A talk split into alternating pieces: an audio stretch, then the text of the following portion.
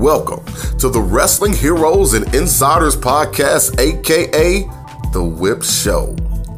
Your co-hosts Deshaun Whip Dog Whipple and Devastating Daryl Pace each and every week will bring in some of the top pro wrestlers from around the world. I'm talking WWE, WCW, Impact Wrestling, NWA, and more. So sit back, get your favorite drink, and listen to some great stories told by those amazing and sometimes crazy pro wrestling superstars. Everybody to the Wrestling Heroes and Insiders podcast, aka The Whip Show. You know what it is. I am Deshaun Whip Dog Whipple, and we are here with my tag team partner. Hey man, devastating Daryl Pace and Deshaun. I got a big problem, man. I, am I'm disorderly. I want to organize. The, the, the live show is tough for me, man. I need a manager. I need somebody that can help me, help manage me. I don't know what to do. You, you want a manager? Um, you need somebody that's like around the world, like a global superstar, right? That can really help us. Yeah, yeah, somebody like that. Because we're worldwide. I need somebody that's international, got worldwide exposure that can really help me out here, man. Well, where can we find a guy like that? Oh, we already got him. Can we give it up to the innovator of the selfie and one of the greatest managers in the history of pro wrestling? Can we give it up for Mr. Sonny Onoo? How you doing today, sir? Great. How are you guys doing? Can you guys hear me okay?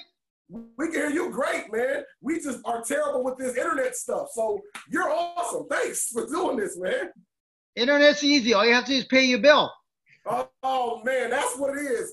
I thought because of the pandemic, we didn't have to pay for a couple months. My bad, man. My bad. so with that being said, man, first and foremost, speaking of the pandemic, how are you doing? How's how's life treating you?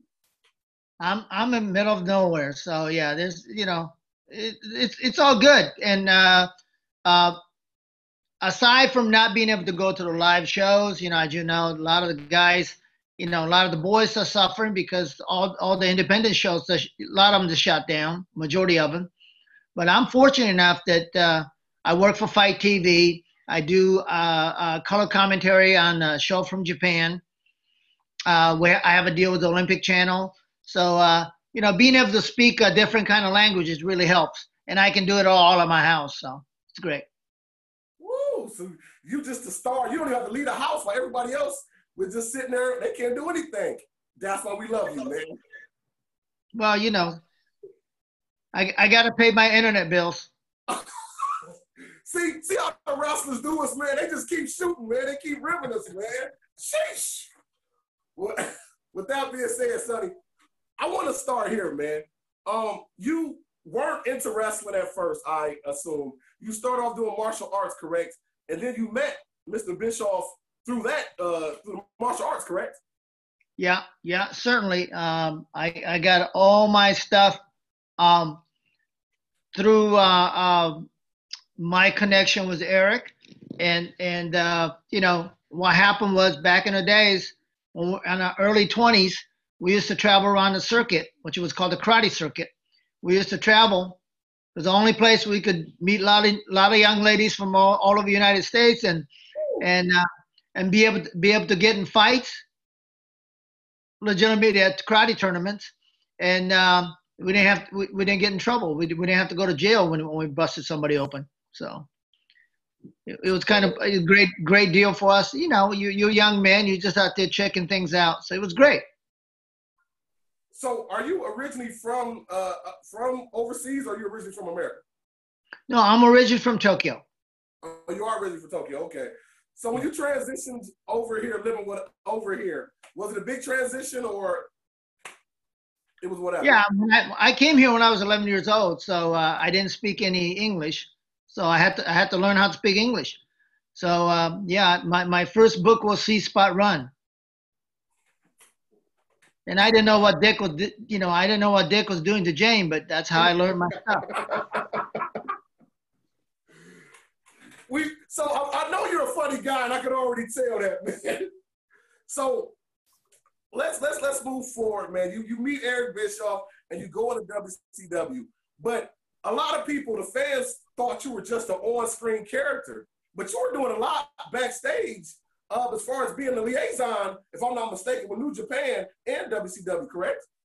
Yeah, before actually, before I became on-camera talent, um, I was uh, I, I, worked as a consultant. That was always my title, and and what it was was that um, uh, first time I went to Japan, I went there with Eric. This is before I was actually working for WCW.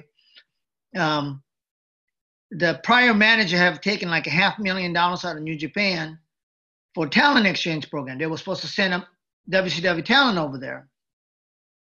Never happened. So we had a, a the first meeting I, I attended was we had about three or four big Japanese guys like uh, um, Riki Choshu, um, Masa Saito, 64 Olympian. Uh, you had uh, uh, Sakaguchi, uh, you know, six foot three, judo heavyweight champion, Olympian. You know, these people are sitting across from us. They look like they just want to kill us. And I'm going, I, and I have no idea what's going on. This is before I knew anything. And Eric started to speak, and I find out that uh, the, his company that he was representing has taken half a million dollars out of these people, and then then provide service. So I'm like, you know, what are you bringing me to? You know, I, I didn't know what Eric got me into, but uh, um, we assured them, well, certainly Eric assured them that I would be the liaison officer that that, that they can talk their language to, um, and and that Eric would always take my call. So he they would have an answer within 24 hours or whatever the request they were asking, and my job was to make that relationship work, and and through that, um, we started bringing the the Japanese talent over to WCW like Chono, Muta, Kanemoto, Jushin Thunder Liger, you know Masa Saito, you know Kensuke Sasaki, and and so on and so on, and that's that's how once the talent came over, they needed a mouthpiece. So, you know, and, and this was, you got to remember, this was a time of, you know, current event that was happening in the United States where Japanese yen was strong. There was a bubble going on, and they were over here buying buildings and buying golf courses. So I, I, I took that persona of the rich Japanese guy, you know, and and um, that became that Sonny Onoo, the character. Now, Sonny, did you handle like their day to day, like their bookings, the travel, and all of that too? Like beyond just the liaison, did you actually help, you know, manage them? I guess help them get around. To, uh, yeah, I made sure that. Yeah, my job was to make sure they were happy, make sure that you know, uh, make sure they got to the building on time, and make sure they had the hotel. Make sure Eric, Eric basically told me one thing: just treat them like they treat us when we go over there, and they always treated us like a million bucks, you know so uh, um, um, it wasn't very hard. You know, I had an expense account, so you know, I, I, I, have to I have to nudge. I have to kind of figure out a way how I write off a gold club. But other than that, you know, we had a great time. We had always had a great meal. Uh, you touched on something right there that I was going to wait till later in the show to bring up. But you talked about your expense account. Well, there's always been a rumor that they talked about Ted Turner, but Eric Bischoff could write a check and just, uh, especially if you got him drunk. How open was Eric Bischoff to signing them checks or getting Ted Turner to sign them checks, man? No, I, you know, I think that's a that I think that's a, a myth in a sense. I, I really do.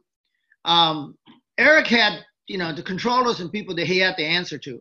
You know, it's not like, you know, it's not like. Uh, now he would say, "Hey, we want to get a Hulk Hogan.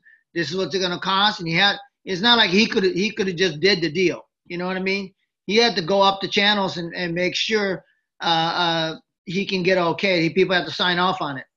And that was the same thing with the New Japan deal. But New Japan deal was relatively easy because they were paying us. They were paying us because what we did was we created a, a synergy between them that they could they had guys like Chris Benoit, Eddie Guerrero, um, uh, um, let's see who else. Eddie Guerrero. We had uh, uh Dean Malenko. Ultimo um, Dragon. Benoit. Yep. We had those guys. That was a New Japan contract. Yep. So what we did was we created. We put them on their WCW contract, and let them use those talents in Japan and they were paying us. So it worked for everybody. New Japan no longer had to pay for these foreign talent.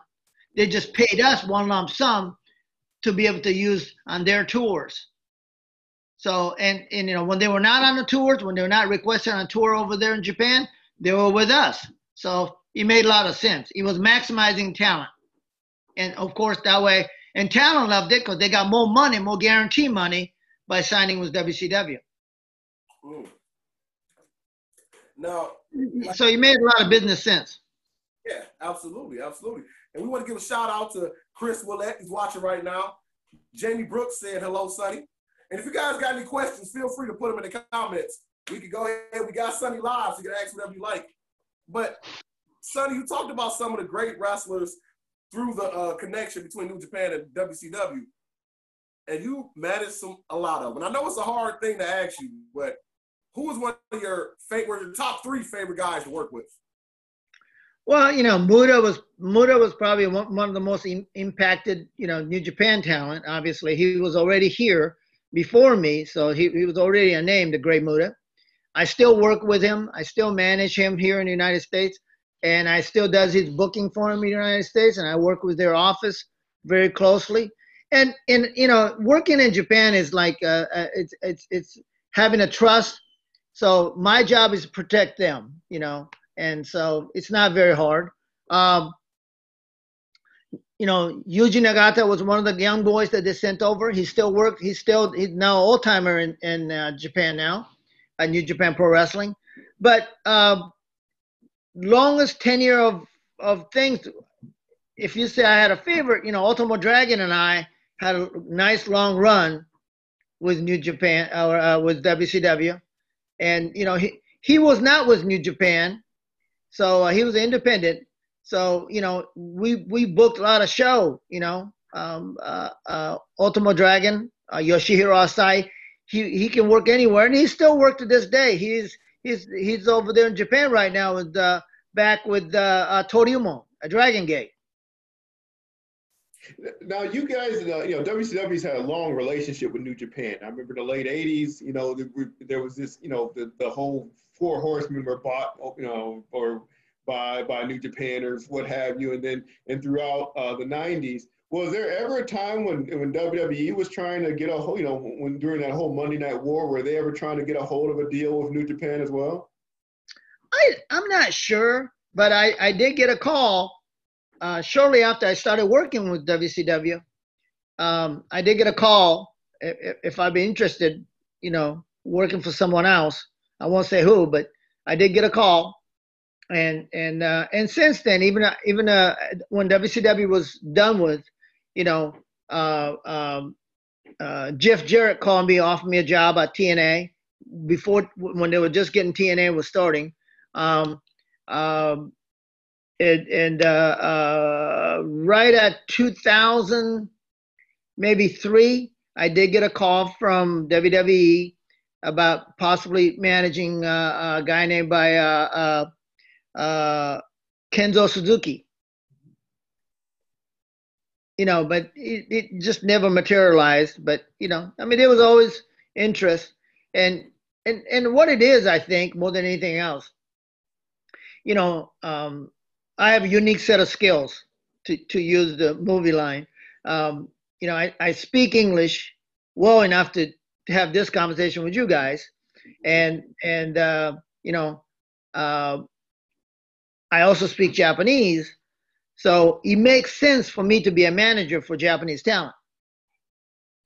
You know what I mean? Having an English guy managing a Japanese guy don't make any sense. You know what I mean? I'm glad you brought that up because I do, I, I, totally understand what you just said, but a lot of times in wrestling, uh, stereotypes occur. You know what I mean? They, sure. uh, back in the day, uh, Bobo Brazil had to do the cocoa butt, different things of that nature. Some more wrestlers did wrestle without shoes. So at the time, did those things, that connection did not bother you at all? Or some of the stereotypes they brought to the table? No, I th- I think it's easy to do that. You know, me it was it was just easy easy for me to be a heel, you know, um, and and uh, Hey, my my my job was even easier back then. Like I was telling you earlier, you know, that's before the bubble when Japanese had all kind of money. They were buying everything. They were buying every golf course they could think of. You know, and one time we did a we did a we did a pay per view in Sturgis, and we went to the uh, uh, the the monument of the president, and we did a we actually did a taping there where uh, Colonel Parker was selling me the uh, uh, the the monument of the president, right? that um, and and actually there was actual people that was visiting the monument would listen to me talk. And and they would tell them said you know the one lady came up there and said you you can't buy that. That's a national monument. I said i told the lady i said no i'm from japan we have all the money we want we have we have all the money we make everything i bet you drive a toyota i said i said i said yeah i said you're going to help me pay for that monument, you know. So you always working, baby. I love it. well, during that time, Sonny, you were part of one of the biggest areas, the biggest areas and booms of pro wrestling during all that Monday Night War stuff. You guys yeah. even produced one of the biggest shows, Collision in Korea. How, how did that feel, man, being a part of something like that? Well, that was that was really interesting because my government uh, the Japanese actually consulate called me and told me not to go. Um, Eric Bischoff was told by U.S. Department not to go. You know, most of us was told not to go because they couldn't guarantee, because you know they can't guarantee our safety. But what do you, you know, we were being invited there by Antonio Inoki, who was a member of a diet, which is like a senator here. Um, so you know, and, we were going there was Muhammad Ali, and so you know, it's it wasn't like look, you know, I, as long as I didn't make sure I wasn't going to get in trouble. You know, I wasn't worried. Um, Scott Norton almost didn't come home. You know, uh, you heard that story. Yeah, um, we heard about that on Dark Side of the Ring. yeah. So, uh, um, you know, it's it, it it it it was amazing. I mean, you know, not very few people get to go there and come back alive, nor come back. You know, not not very American has gone there and, you know, and, and come back. So, uh, you know, it was the opportunity of lifetime. You know, when I was in martial arts back in um, 1985, I went to South Africa with the national team, and they told me not to go there either. You know, because there was apartheid. But we went to we went to Soweto, uh, the township, you know, the, the the shanty town, and actually taught martial arts to the uh, um, Africans, the blacks, and and you know, and and so look we were, we were there to do the thing to spread the goodwill. So and and that that's the the north korea deal was called the peace festival. You know it was like 350000 people in two days. Well like we talked about earlier they did have you with a lot of the uh uh, uh, uh, excuse me, the Japanese wrestlers. You did a lot yeah. of work with the cruiserweights as well.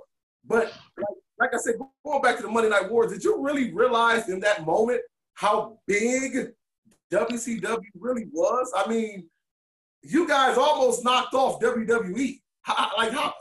Sure did. Yeah. I mean, we, we, we certainly we certainly had them on the ropes for 83 weeks, right? Um, and and uh, um, you know, I mean, I knew. At, end of the day, you know, because I was older than you know, going going in that business at that time, I was I was already older than most of the people that worked there, so I know it wasn't going to last forever. Just like any television show, it doesn't last forever. But um, it was great though, because I was there at the time when you know when wrestling was wrestling was it, you know, um, and I got to work with people like Hulk Hogan and and and you know certainly Ric Flair and, and Macho Man. Macho Man sat right on that couch right right over here and and and uh, went to my kid's show and tell, and and you know, yeah, he showed up here. I have a Macho Man's Randy Savage's bike sitting in, sitting in my garage, and and it's the only bike he ever owned because I'm a dealer. So uh, I'm a car dealer, so I still have the title and, and Randy Poffo's name. Well, uh, that, that's amazing. Now, I mean, there's so much I want to ask you about, about that stuff because I know you got a lot of memorabilia and that stuff I've seen. One, yeah. one question, because I know we're going to get into this sooner or later, so we probably can start now. In, with the NWO, with NWO, Were Yeah. you with Eric Bischoff when he was in Japan and seeing some of the things that the, Ja- the Japanese were doing, and you know that whole idea? Like, tell us a little bit about that. Were you a part of that whole um, forming and the idea of the NWO?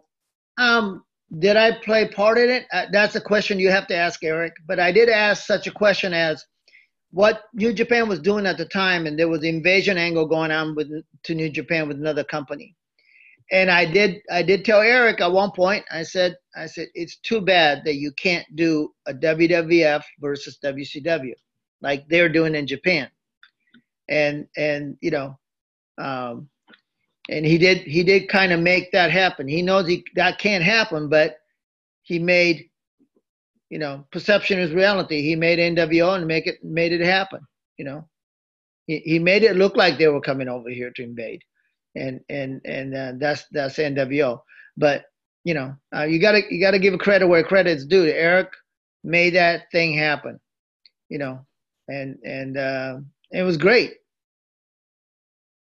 I mean, No, NWO Japan, for Chono and Muta, you know, actually actually uh, double crossed me and joined NWO, and he became the whole Nash version of New Japan.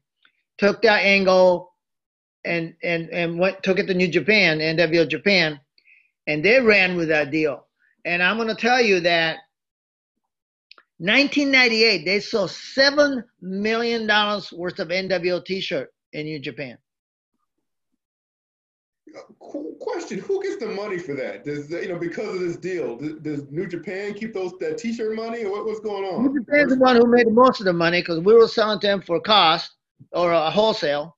You know, I'm guessing between six dollars and you know some somewhere around there, and they were selling it at their arena for 38 bucks.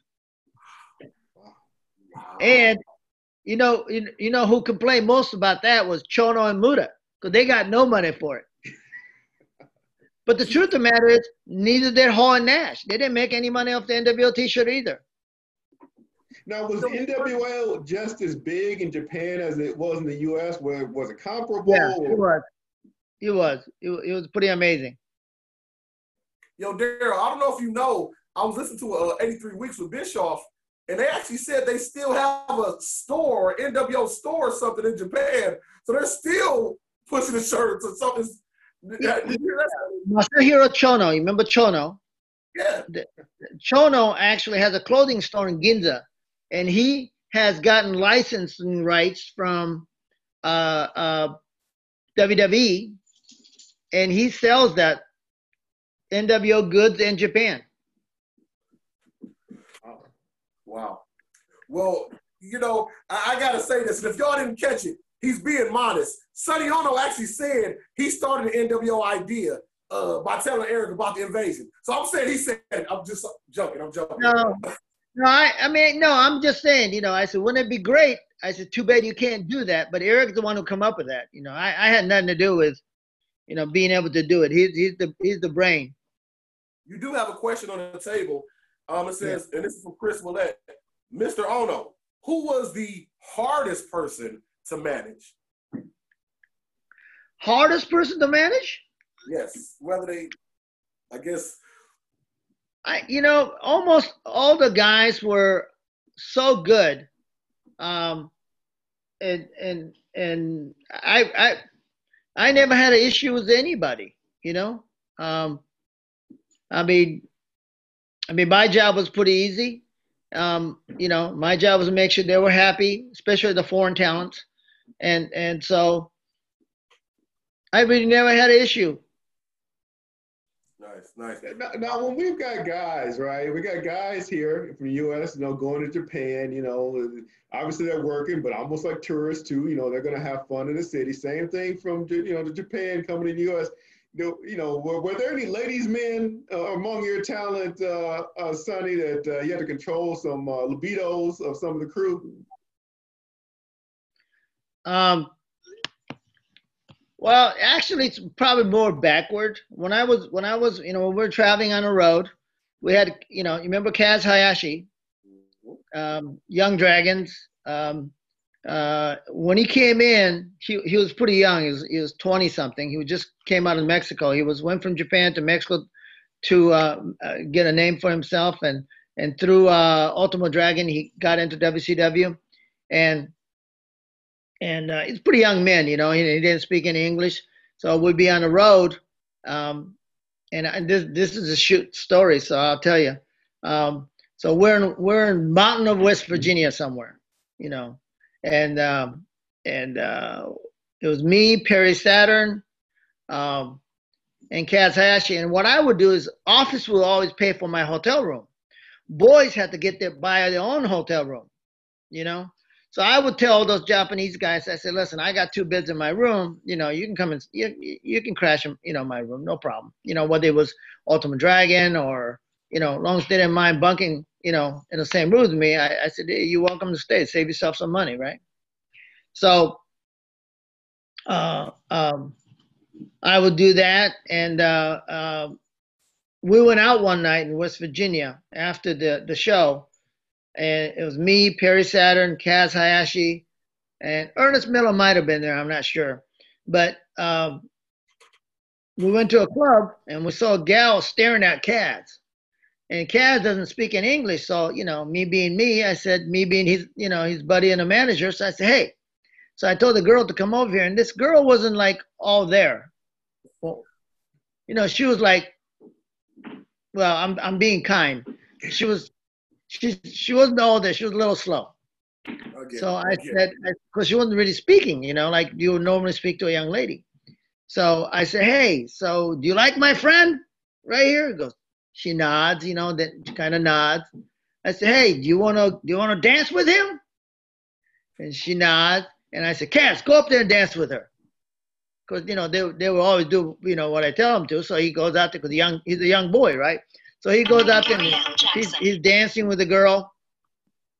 And uh, and uh, Perry gets a phone call, and Perry says, "Hey, there are all the boys at this other club. Let's go." So I go, "Kaz, we gotta go to this other club down the street."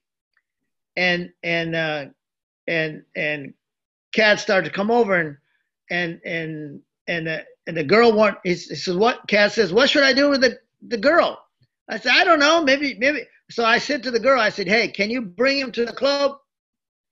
And she kind of nods. I go, man, she's really slow here. But that's what the hell.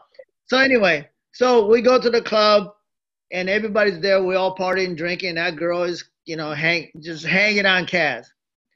And so bar's closing, light goes on, right? Bar's closing. Last call, light comes on. So I said to uh, I said, I said to the girl, I said, hey, do you want to spend the night with my friend? And she nods. so now it's like a rib, right? Like Perry's laughing his head off. Okay. And and and uh so he goes, Perry says, Oh, Kaz, you you're gonna get some. You're gonna get some American stuff. Oh so he's ribbing him and stuff. So we're laughing. So I said, well, can you, I told the girl, I said, can you make sure he gets, he gets, you know, he gets where he need to go? And she nods, you know, not saying much of anything. And so we're laughing. So bar closes. Perry and I drive back to the hotel.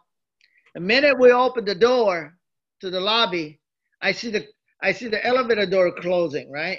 And it's Kaz and a chick. And I then at that point I realized, oh shit, He's staying in my room.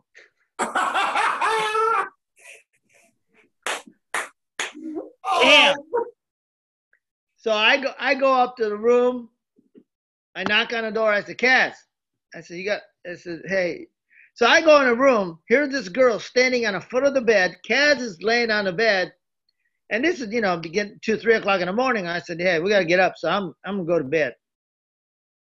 So hit the light. I crash on my side of the bed, you know, my bed, and and uh, I I said, he, Kaz says, "Sonny san," and in Japanese he goes, "What what should I do?" I said, "Well, I don't know." I said, "What do you think? What do normal people do in Japan when you got a girl in your room?" So I, it's just, well, I don't know what to say to her. He says in Japanese. So I so I had to I had to translate to get the girl in the bed with him. So yeah, I had to ask the girl. I said, "Hey, do you want to do You want to do, my friend? yo, yo, Yeah. hey. Y'all thought he was just a manager in the ring. See, he helps Yeah. him out everywhere, Yeah. baby. Right. So so I hear him going at it, you know, and and I'm trying to sleep and and and and uh, so so so this is the best part. Kaz goes. Kaz says, "Sonny san, I'm finished." I go, "Why the fuck are you telling me?" He says, "What should I do with her?" I said, "Look, I don't know, man." I said, "You know." far as I know, I'm going to bed. We'll figure it out in the morning.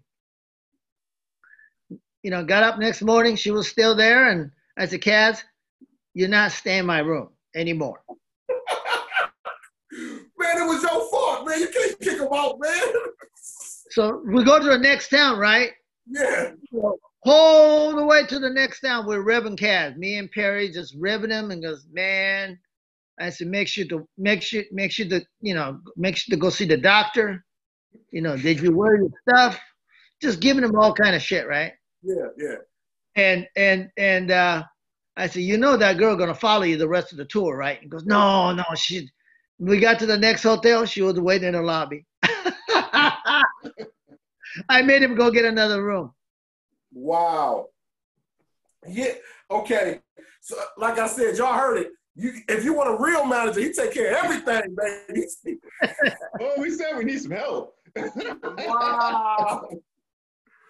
Yo. Uh, Well, well, let's uh shift gears a little bit. Speaking of your friendships, like I said, I'm Facebook friends with you, so I see how you maneuver. You and the greatest, Ernest and Cat Miller, are still really tight, man. How did that uh friendship blossom like that? And what kind of Well- people know? because we're both involved in martial arts, and we continue to be involved in the martial arts. You know, he he's a legit, you know, three-time world champion. Um, he competes still at 65 and over division or 60 60 and over division. He still competes, and and um, so you know we staying in touch like that all the time. And and uh, he, you know, he he uh, last project he did was he was he was he did a Mac- MacGyver show. Uh, um, and he's he's actually he's got a recurring role on that show now, and uh, he's working with CBS and and with a couple of projects. So you'll see us around doing stuff together down the line. Uh, you know, we, we and we talk to each other probably about three or four times a week. Whoa, whoa, whoa! Is that another exclusive? You said you'll see us together. So are you guys like working in tandem, kind of like uh, Bischoff and Hogan? Is that what we gonna see with Sonny O- Onoo and Ernest Miller? Yeah, we have Ernest has a project with with uh, CBS producer to do some stuff.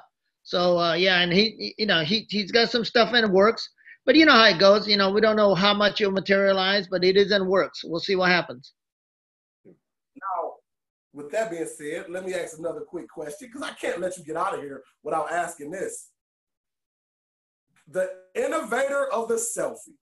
You were doing it about 10, 15 years before we were pulling out the cameras. What made you, what, where did it come from, man? Well, you know, you got to remember if, if if you took a if you took a job if if you saw a Japanese because I was I was a guy who was, came from Japan with all the money, saying what's what's the what is you know foreign tourists as Japanese known for? They always got a camera and they're always taking pictures, right? And because we want to, uh, uh, you know, remember the remember the the events. So uh, instead of having my own cameraman, I thought, wouldn't it be great? I'll just come and do a, you know, have a 35 millimeter um, uh, Fuji camera, wound up thing. Remember those things, disposables? So, so we used to come out and I would do, I would do a, a, a, a shot. You know, they, they didn't call it selfie then, you know, because we didn't have these phones, you know, back then. But, you know, uh, so yeah, you're right. I was when a when a phone camera became, that's when it became selfies. But yeah, 15 years ahead of time, I was doing the selfies. Innovator, innovator. We, we got we got a question here. Actually, I got an inbox question because as you talked about, you know, being able to speak the language made you a great, you know, opportunity for you to be a liaison between, you know, New Japan and WCW. Were there other guys? You know, WCW was full of a lot of talent, you know, from around the world. Were there other guys that were kind of like liaisons too, of either Mexico or uh, or, uh, Yeah, I mean, I- Yeah, I ended up managing Psychosis, La Parca, El Dandy, um, you know, a Silver King. I managed a lot of those luchador as well. Um, you know, um, so it, it was a lot of fun because when I started feuding, when with when Ultimo Dragon and I split up, I started feuding with with Dragon. So I I, I managed all the luchador to beat him because you know he. So um, so that that was that was a, a relationship we had. Um, and you know, one of the things that people don't realize, or it, it doesn't get enough uh, uh, enough news about it, is that you know when you're on the road with talent, you know you're spending more time with them than you do with your own family, you know, and and they become part of your family. I mean, they become extended family for you. So, you know, I, every time when I do uh, when I do see uh, La Parca, you know, uh, we give a big hug and talks about the old days, the psychosis, you know. Uh, Silver King just passed away uh, last year. Um, you know, and and and uh, uh, so it's it's it's it's really not a trouble. It's really uh, because you you know, one of the one of the funnest times that I have is going to this autograph signing and seeing my old friends. You know, um, uh, so it, you know, it, it's a it's not a work, you know, and and and uh, it's really enjoyable, fun.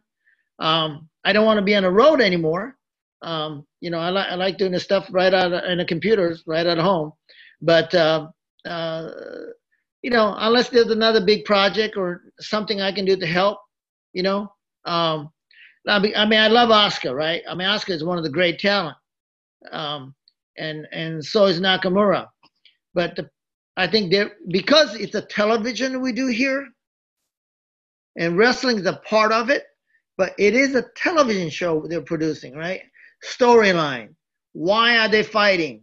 You know, what is what is what you know, smart fan wants to know all that stuff.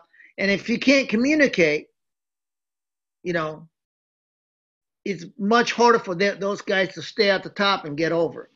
You know, um, yeah, you know she's mad because you did that, but still, you you you do need to articulate, and that's difficult. Just like, let me tell you how it is because um, guys like you, right? You've been, you know, you're a fan of wrestling, but I can tell you, or both of you guys, you know, sometimes when you get when you call customer service and you get a guy on the other line who speaks real bad English from India, you know, I mean, English is second language to me, so I'm I have a hard time understanding broken English, you know, and I get really frustrated, and that's kind of feeling when when a Japanese talent try to speak English and can't articulate as well and enunciate the words.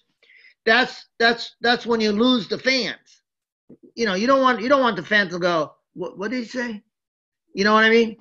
So I think that's that's why the managers uh, you know, are important, just as important uh, for Brock to have uh, Heyman.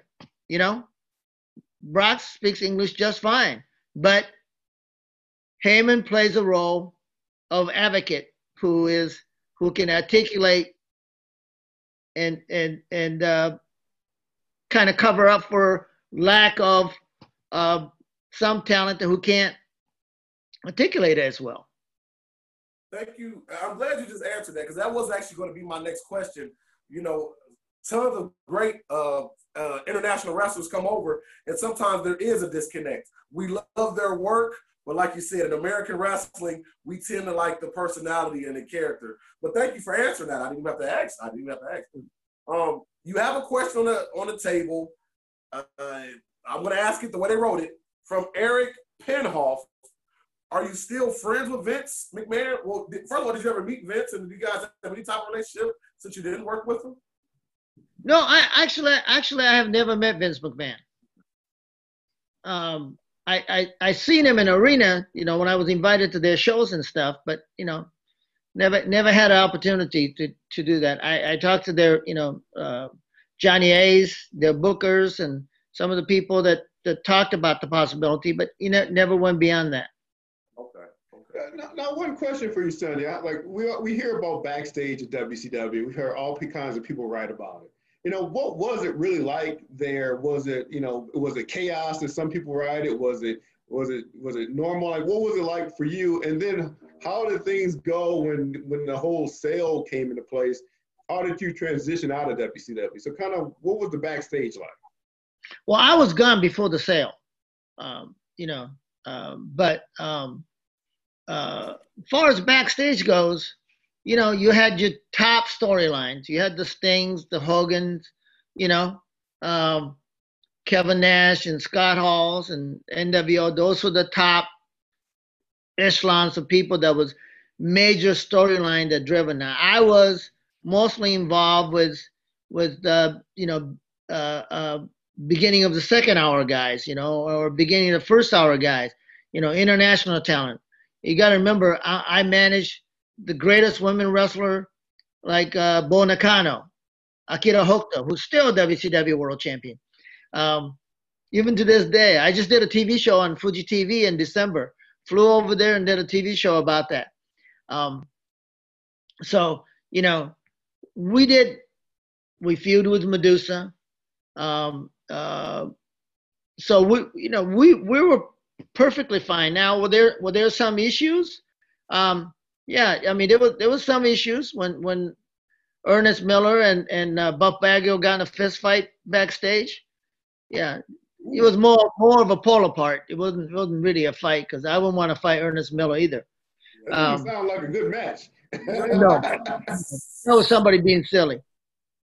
Um, but uh, uh, yeah, I mean, you know, I mean, you have a lot of testosterone going on there. I'm sure that there was some, you know, but what's amazing about professional wrestler in general, wrestlers in general, is that you may not like each other, but they go out there and give their body to each other. You know, that that's always been an amazing thing to me. You know, you and I cannot agree on anything, but if we're working in the ring, you know, we have to trust each other because we're actually I'm trusting you with my life, mm-hmm. right? because one one you know mistake and and you know you you can end somebody's career.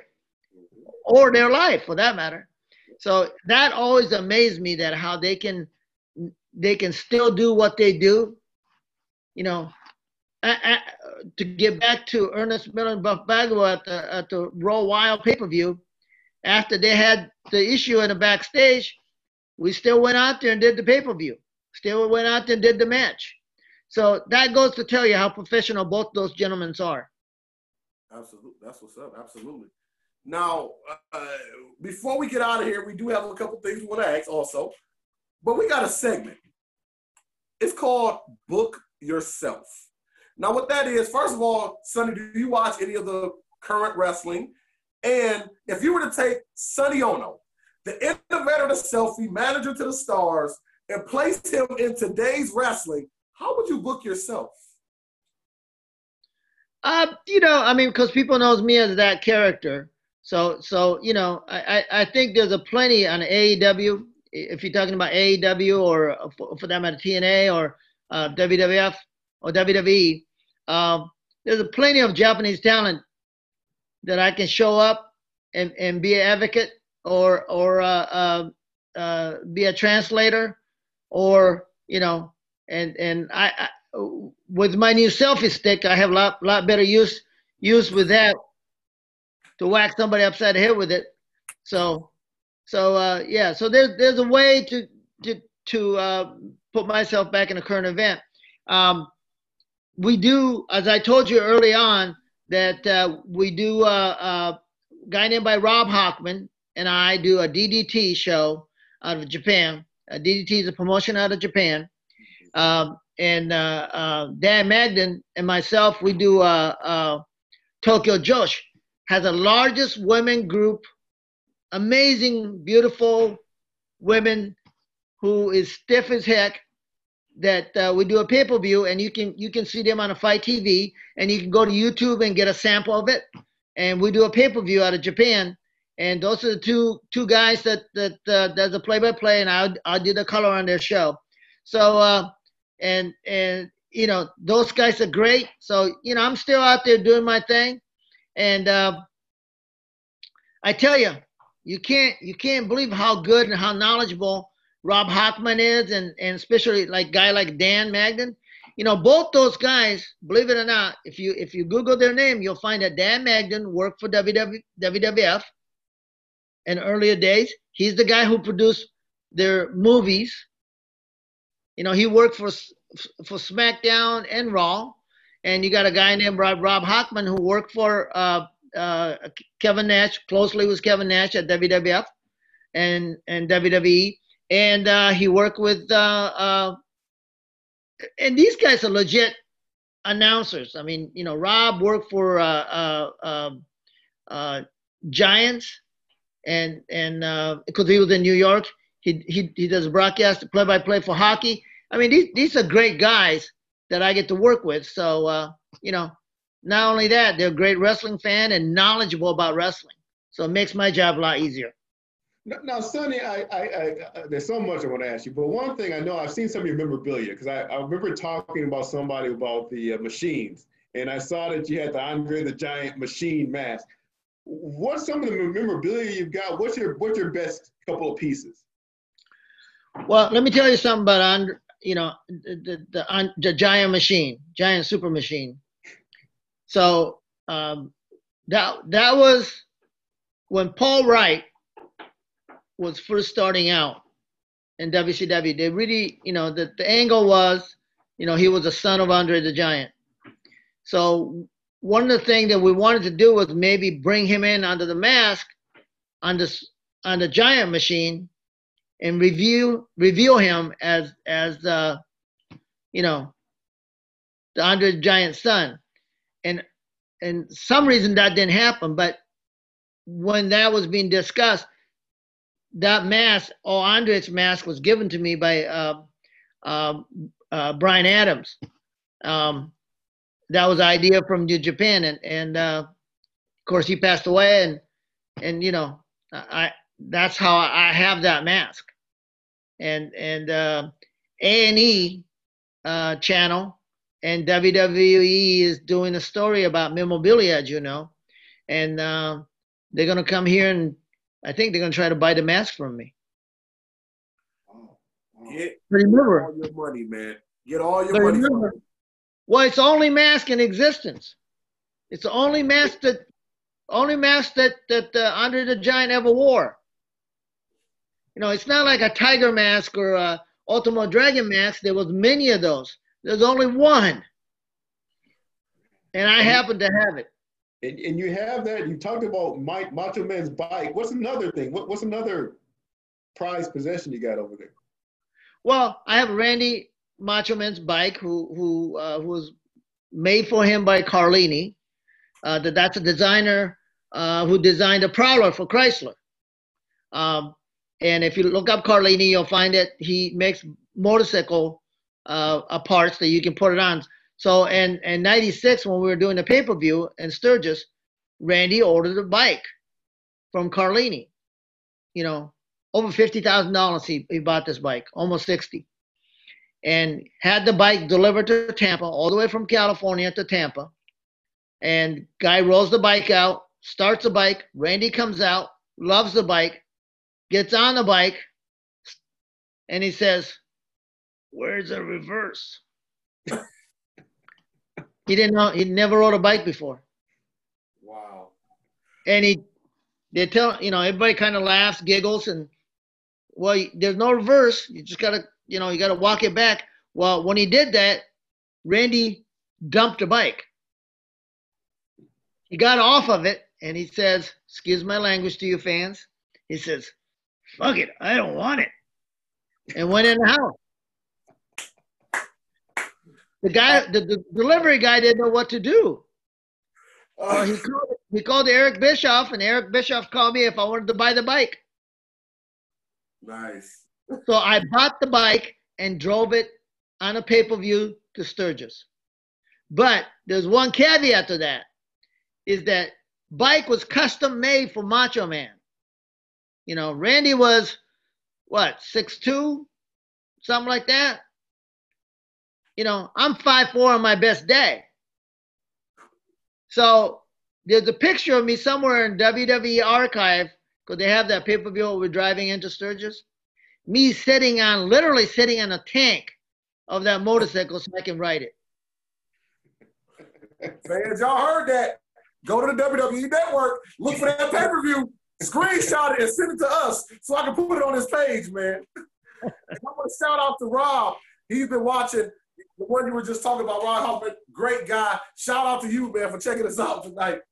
Oh, but Daryl, I know we got so much stuff, but Daryl, before we go, you gotta ask him. You gotta do it. You gotta do it. You gotta. Well, yeah, it. you know, I uh, we always have a question here, or something I bring out is kind of a mark out moment. Like, you know, you worked in WCW, uh, in New Japan, right? I mean, you you're around at the height of everything, right? Around everybody. Yeah. What's the mark out? The, what, what's the time when you're in the locker room and you're sitting next to somebody and you go, "Oh my God, I can't believe this guy's next to me." What what was that for you? You know. Well, you know, we, we, we got to experience a lot of things. You know, Hawk asked me to ride on his jet. You know, he had a private jet. He says, you know, um, uh, he said, "Come on, come on, where we going?" He said, "You can ride with me on my plane." You know, he he flew me. I got to ride on his plane. Um, you know, me. I think it was uh, uh, uh, Hitman Hart. He was on there. I'm trying to think who else was on the flight, but it, you know, those are the kind of moment you go, man, you know. But but the one great moment I had was was because uh, he's my he was my hero. So I mean, so when we went to North Korea, you know, we we went there with Muhammad Ali. So uh, uh, we went to one of the monument, you know, that they made us go, you know, give give, give our tribute to, right? Well, I can't remember it was Rikidozan's house or you know Kim Sung Il, the great leader, you know, whatever. We we went there, you know, we did our thing, and as we're walking back to our uh, cars, you know, I, I feel something whacking me in the back of my head, like somebody slapping me in the back of my head. I go, what the hell? I turn around and look, it's Ali jabbing back of my head. so I turn around and I go, champ, you don't want none of this. I may be small, but you know, I I I can my you, I, you know you growing is my height, buddy. Be careful. you know, so stuff like that. And Ali actually, uh, uh, uh, Muhammad Ali actually signed a watch, his uh, a collective watch. He signed it to Sonny and gave me the, you know, I have that, I have that, and I have a picture of him him and I squaring off because uh, um, Eric Bischoff took a snapshot of me and him squaring off. Oh man! So you know, those are the those are the moments that you're glad. You know, of course, I've been with Antonio Inoki and and you know, um, uh, many people like you know, I mean, great football player that that worked for us, Mongo McMichael, Kevin Greene you know, but those guys all signed. I have a football signed by those guys, and and uh, um, uh, you know, so those are the memorabilia that I have, and and uh, you know, you, those are the moment in your time in your life that you want to have something to remember. You know, I always thought that, so I have those things. You know, uh, lucky for me, I, I still have it. I'm gonna gotta ask one more. I gotta ask one more. I gotta sneak one in. Right. We, we, don't talk about the Nature Boy too often on this show, but I've got to get the Nature Boy out there. Any Ric Flair stories, and have you seen him naked? you know, Nature Boy Ric Flair is exactly the person you see on television, in person. Generous to a fault. He can drink with the best of them, and and. Uh, very generous, right? So so uh, we and he loves sushi, so we would go we would go eat sushi, you know, Eric, myself, and, and of course by the night's over, he's buying everybody a drink and and and uh, you know that's Ric Flair. But I I do remember one time I did get a phone call, and and uh, he he you know he can't find his Rolex, gold Rolex, you know. I, I'm I'm sure it's 30, 40,000 dollar gold Rolex. And uh, you know, find out why I'm somebody stole his watch. He doesn't have it. What happened? Find out what happened last night. Well, it turns out, you know, I get hold of Arn, and Arn says, "Well, tell Rick he gave it to the waitress last night." And apparently, he have done that more than one occasion. Wow. wow. Sonny, I gotta ask you this, man, before we get out of here. Yeah. You're an amazing, you're an amazing manager yourself. But who are your other top three managers that you used to like to watch and study? Well, Bobby Heenan, Jimmy Hart, you know, of course, Mr. Fuji. You know, those those those are my top threes.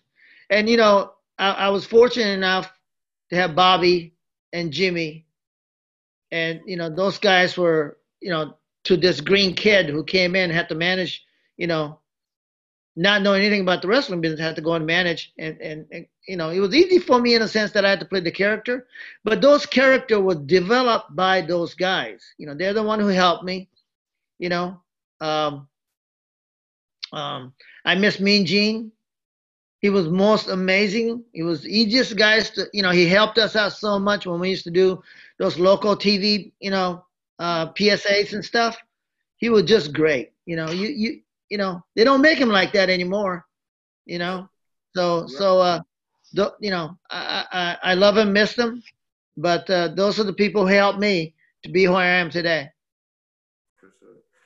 Daryl, do you got anything else for Mr. Onoo? Oh man, I could keep Sonny here all night, man. That, I mean, there's so much stuff, man. But I know that uh, his time is precious. So no, I, again, million things, but no, I just so much appreciate you, you know, coming out to our show. For sure, for Well, sure. listen, do me one more favor and and go to FITE TV, F I T E. It's a free app, right? You can download it on your phone. It's a great technology because they have so many free content out there, as well as pay per view that you can only get there. We have, you know, bare knuckle kickboxing from uh, uh, Lethwei, um, uh, from Myanmar, uh, used to be Burma. We have I brought that to United States, and we have uh, uh, Pro Wrestling Noah, uh, which is probably number two company in Japan, after you know behind New Japan, and you have uh, uh, uh, DDT, Tokyo Joshi. They have those three guys, three company, pro wrestling company got together, and they just announced a couple days ago they are on the group called Cyber Fight, which is uh, uh, they're you know they're going to be reckoned with, and they have a pay per view, another pay per view coming up in September, and uh, just go back if you get a chance. Watch Rob and I on DDT. Some of the match because DDT is like out there, so because they give you everything. DDT gives you everything. If you don't know DDT, they give you everything. They have cross gender matches. They have you know mixed tags. They have uh, stuff that you know you can't really uh, i mean take you to a places that uh, am i watching pro wrestling or am i watching something else you know one of those and you got one of those and you also have very strong style matches you know uh, uh, rivals anything that new japan puts out there so you get a lot of variety of stuff you know and rob hockman and myself we do that rob does play by play like i said and and I do, you know, I do the color and smarten them up on a lot of the stuff goes on in Japan and which bar to go to after the show, or where the girl's going to be hanging out. You know, that's what I'm good at. That I, like you said, I am a manager for after the show as well. And and we have Dan Magden, who is very knowledgeable.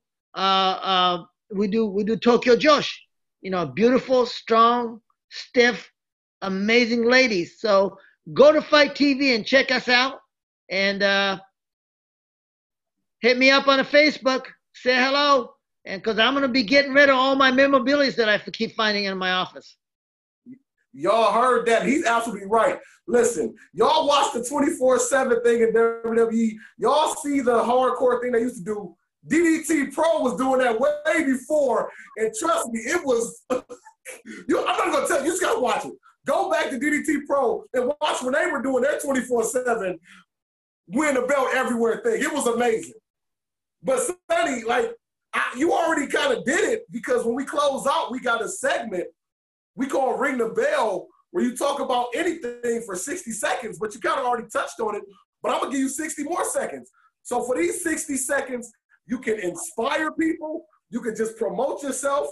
Uh, you can tell what club to go to. But Sonny Onoo, you got 60 seconds. I want you to ring the bell. Go ahead, sir. Well, for last three years, we have done what they call chosen one. I have taken the brightest and the young talents from the United States where we do a tryout. Uh, two years ago, we did it with Wrestle-1. They got we chose 12 guys, took them to Japan for a week. They got the Russell and in Korakuen Hall. They got the Russell uh, uh, on the Wrestle-1 promotion. They got to train twice a day in Wrestle-1 dojo. We're doing it again next year when this thing with uh, with the virus is over. But this it's going to be better than ever. We'll probably have a 10 location, couple of international. We, we already got place in England. We're probably going to do one in Canada as well, and we're going to choose a talent. Then we're going to do it. Those chosen one going to do a show in LA, and then we're I'm bringing in all the bookers from like DDT, Cyberfight, Tokyo Joshi, Noah. They're going to be here and they get to see you, and they might kind of, good chance you might get a job in Japan. So I'm bringing those people who make those decisions here. Then we're actually going to choose about 10 guys to go to Japan to train in Japan. So that's coming up. Uh, so keep your eyes open, keep watching FITE, and uh, keep me, you know, keep checking me out on Facebook, and uh, we'll be making those announcements. Y'all heard that, and we're definitely going to have that up on all our social media platforms so y'all can be aware because you're getting an amazing opportunity to be the chosen one with Sonny Onoo. And listen, like he said, download the FITE TV app, check out DDT Pro, check out Tokyo Joshi, check out everything.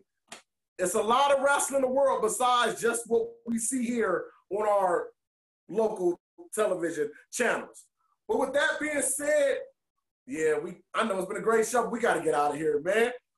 You know what to do. Check us out each and every week at the Whip Show Podcast. We're on Anchor, we're on Spotify, we're on iTunes, we're on Google Play, wherever you consume your podcast. You can check us out to watch the video of this on YouTube. Just put in the Whip Show Podcast. Follow us on Instagram at the Whip Show Podcast.